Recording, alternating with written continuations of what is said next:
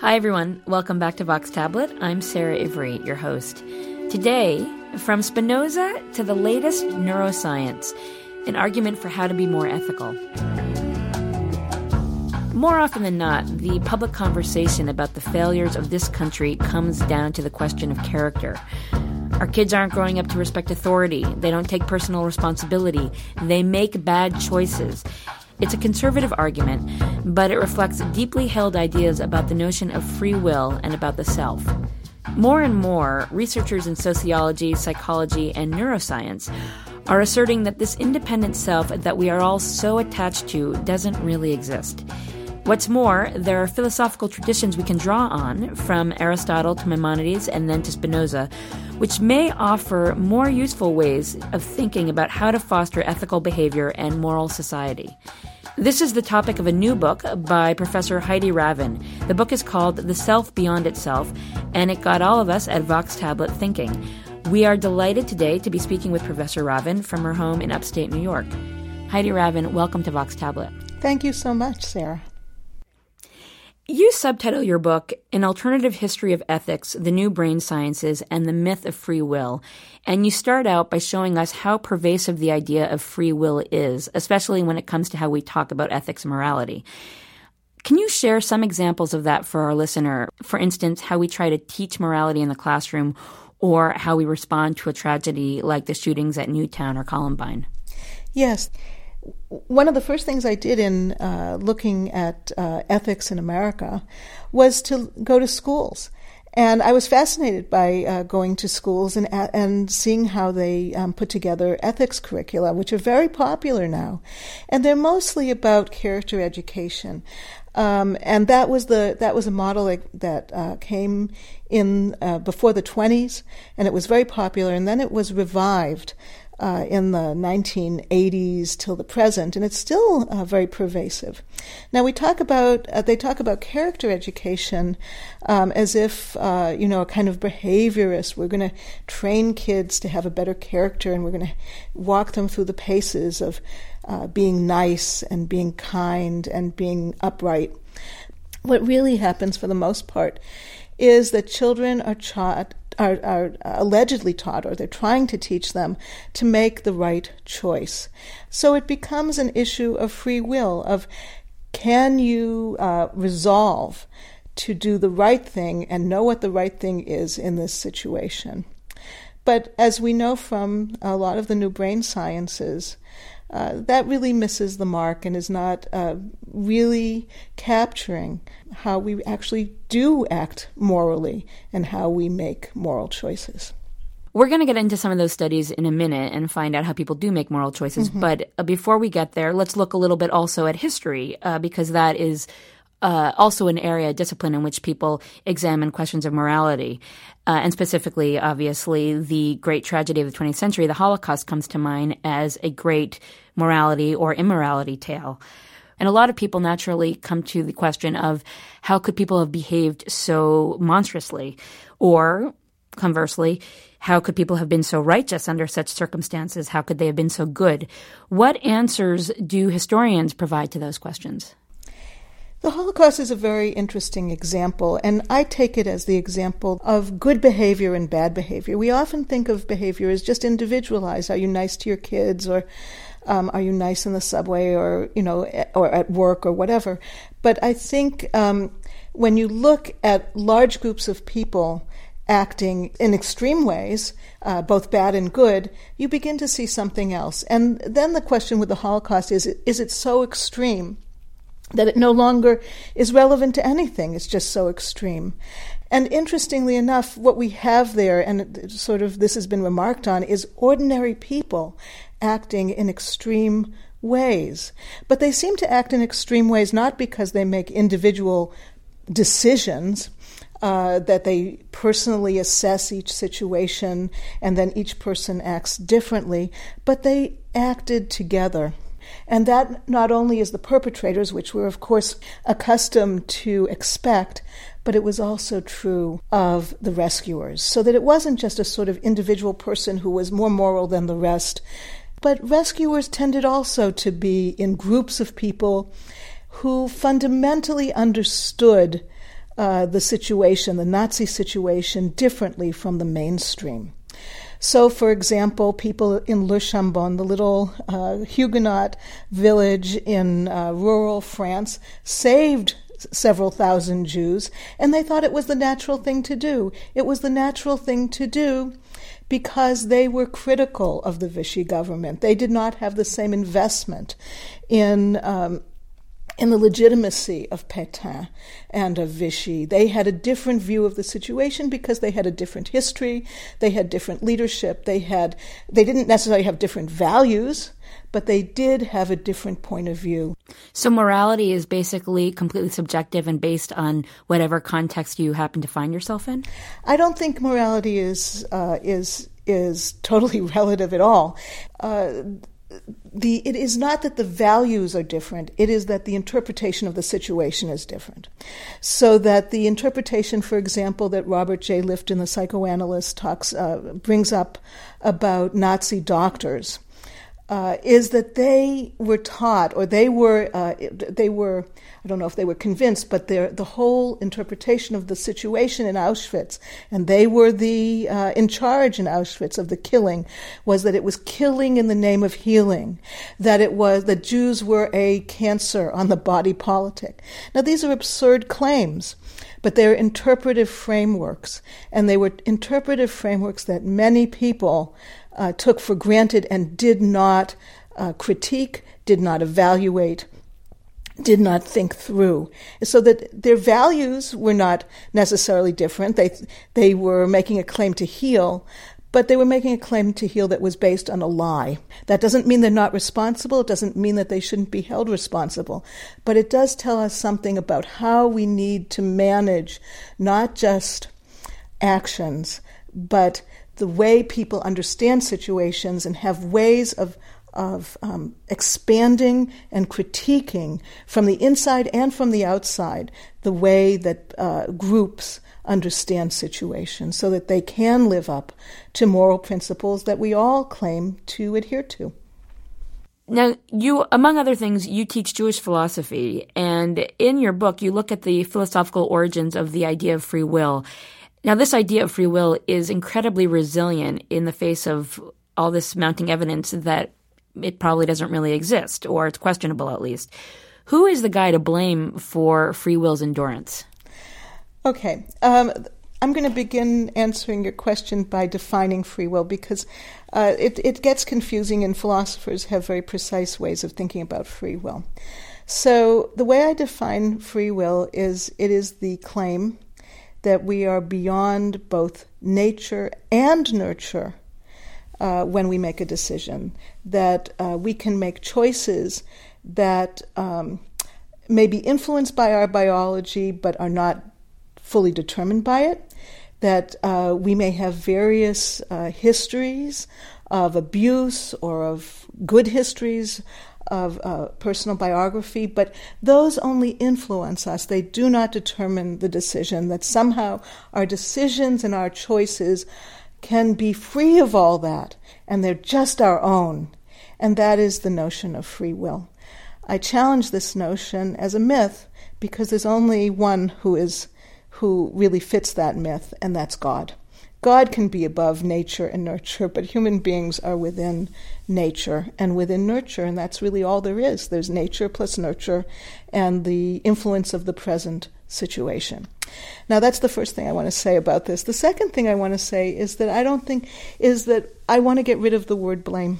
Okay. And I don't only want to get rid of the word blame in regard to the theory and to the origins of the theory, but in regard to ethics, because we all are who we are and we act as who we are and as who we have become and who we are in this situation. So we want to have understanding and compassion uh, rather than blame. And that doesn't mean that we can't protect ourselves, and it doesn't mean that we're not responsible because we do things and we act. But it does mean that we're not going to have that kind of punitive uh, view. Mm-hmm. So the history of free will goes back uh, pretty much uh, to uh, Saint Augustine. Uh, in the fourth uh, and early fifth century in Latin Christianity. And for Augustine, of course, uh, the invention of free will, of course, there were threads of it, uh, uh, which he picked up and put together in a new way of looking at the human person as, in a sense, like God, or as potentially like God, so that we, even though God had the power to be free, human beings were held to that standard. And that's why Adam could be blamed for uh, for eating the fruit, or and Eve. That's why they were uh, they were held responsible. So the whole notion of responsibility and blame uh, became very tied to the notion to this what I call the myth of free will, and it, and it really did away with other notions of ethics that are more based on compassion and of universal empathy. And also, we see the human person as not above nature and above nurture in some separate spiritual realm, but of this earth and of this. Uh, of this of nature the mind is as much of nature as is the body and that's when we get maimonides and spinoza and of course, when we get to Spinoza, we have the mind and body are not two things, but one thing described in two ways. We are a mind body, and sometimes we describe ourselves in bodily terms, and sometimes we describe ourselves in mental and psychological terms. Spinoza's ideas on how to lead an ethical life are complex. I wonder, though, in spite of their complexity, if you could give us a summary of them. Oh dear, um, on one on one foot, right? exactly. okay. Um, I have tried uh, in my book and also in some of my writing prior to that to translate them, to try to understand in a non medieval, non 17th century Cartesian language what Spinoza is really up to.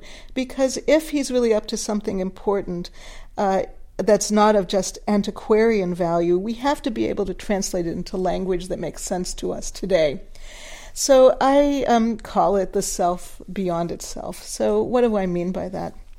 Spinoza saw the human person rather than an isolated kind of atom um, uh, as belonging to all of nature and all of nurture. What that really uh, meant was that each of us is a product of everything the world has ever been and of all the causes, uh, both mental and physical, that have ever existed.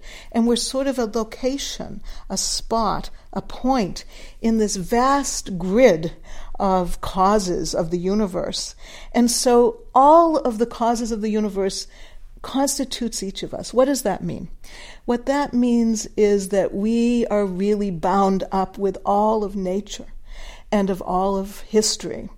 And so when we understand that we try to pursue our own well being, which is his conatus, which is uh, a very biological and a proto biological notion, we begin to realize that when we try to pursue our own survival and well being out of our own desire for life, we are pursuing the uh, well being of the universe, of all of us, of each of us, of, of everything around us, because we all stand or fall together.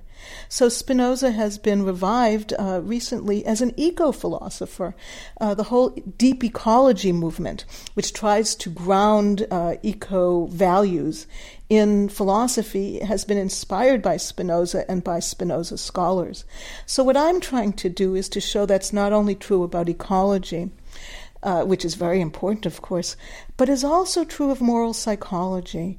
That if we really understand moral psychology, it's not about each of us having uh, a, a, particular, a, an individual magical will, and that we must make ourselves do certain things, but instead that we see ourselves as bound with others, as loving others, as as t- totally tied to others, and that we in pursuing our own well being and our own transformation in life and our own goals, we can only do this together. We cannot do it alone, and we can't do it against people, and we can't do it above people. We must do it together. Toward the end of the book, you really delve into the area of brain research uh, to look at the issue of free will. And I wonder if you can tell us a little bit what you found in that regard. Thank you. Yes.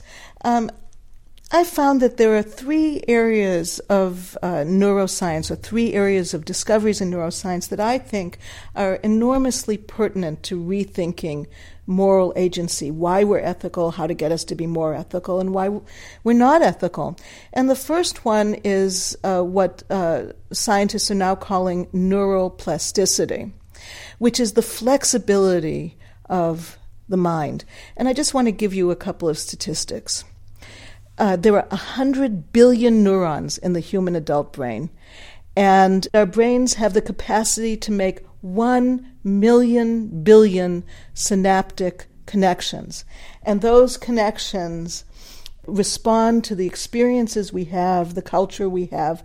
They make it possible for us to believe things, to desire things, to be influenced by our worlds. So, this vast neuroplasticity means that anybody could believe almost anything. Uh, that belief is, is infinitely, I mean, for all practical purposes, infinitely vast.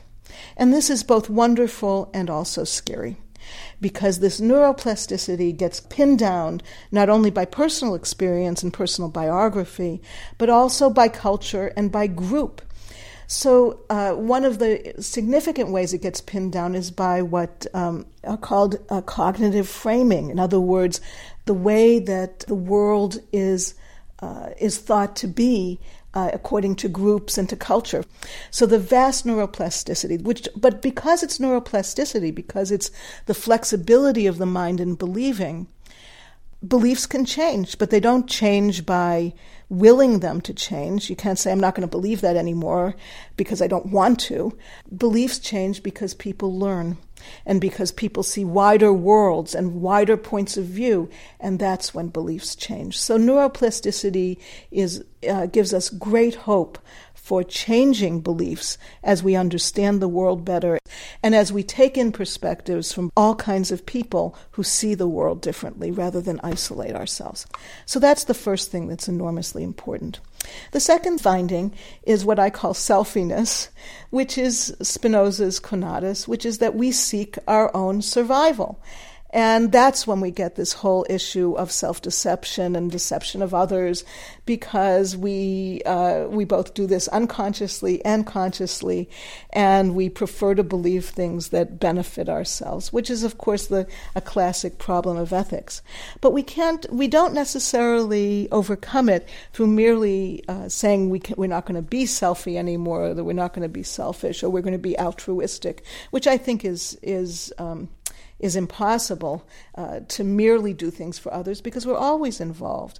And that's when we get this, other, this final uh, piece of the puzzle, which I call groupiness or the self beyond itself. In other words, there is growing evidence from all kinds of uh, uh, subfields of uh, neuroscience and systems theory and all kinds of stuff that we identify with others, that we identify with groups, that we identify with other people, uh, that we are not, we do not see ourselves, in fact, as isolated, but in fact see ourselves, we project ourselves into the groups that we identify with and uh, see ourselves as a member. And sometimes it even seems increasingly the case that it is groups who perform actions and not necessarily, and individuals only insofar as they are parts of groups. And we have to begin to understand uh, the vast sociality of the human species.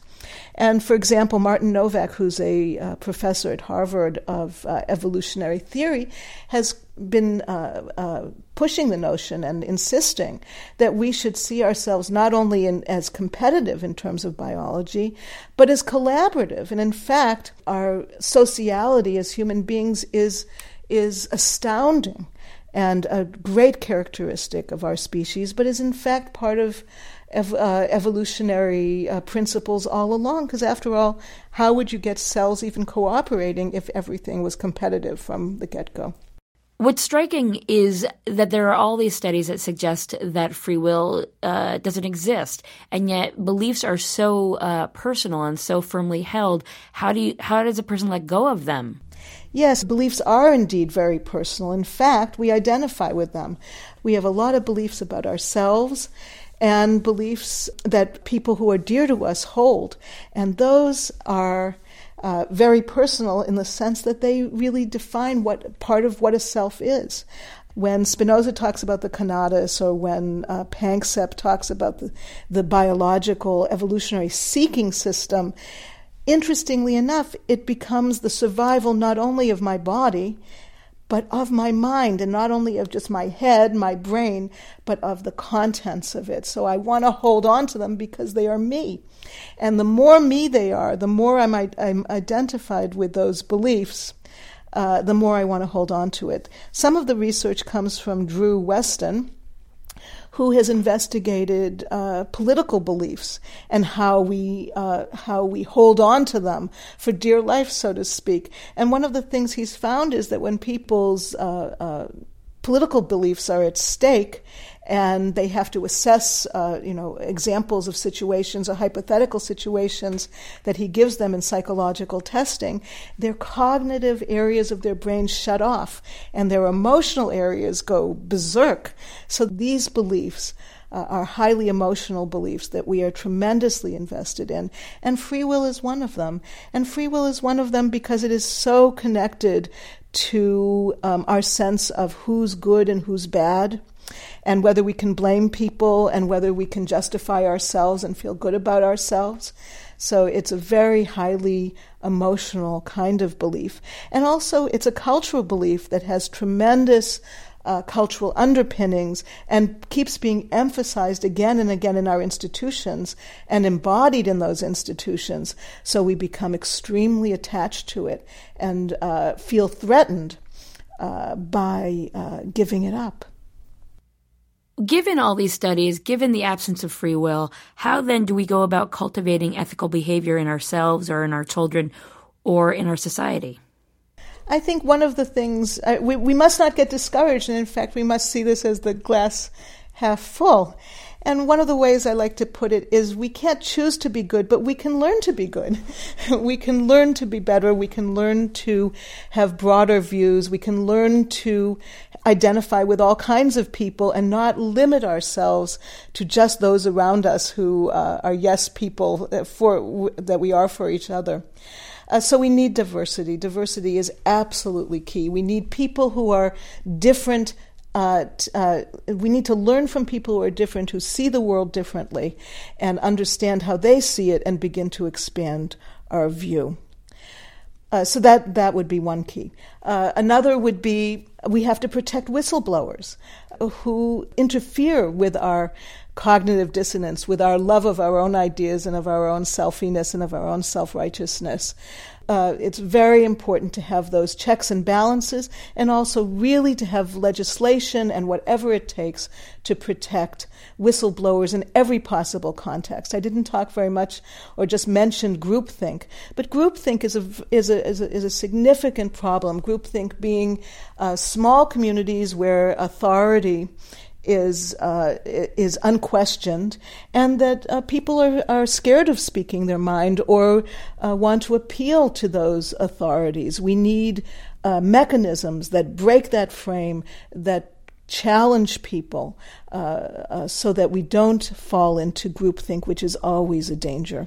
So provincialism, in other words, narrowness of viewpoint, is is really a tremendous danger. It's not only a danger, an intellectual danger, but it's a moral danger, and that is one of the major moral dangers that we find exhibited in the Holocaust. Uh, it the narrowness of view, the lack of questioning, the killing off of people who had different views very early on. These are danger signals. Heidi Ravven, thank you so much for speaking with us. Thank you so much for having me on. Heidi Ravven is a professor of religious studies at Hamilton College. Her book is titled The Self Beyond Itself An Alternative History of Ethics, the New Brain Sciences, and the Myth of Free Will. It's just out from the New Press. We want to know what you thought of our conversation today, so send us an email at podcast at tabletmag.com or go to our website, tabletmag.com, search for Vox Tablet, and go for it. Post a comment. Vox Tablet is produced by Julie Subrin. I'm your host, Sarah Ivry. Thank you so much for listening. Join us again next week. We're going to look at new evidence surrounding the Dreyfus affair. We hope you'll join us.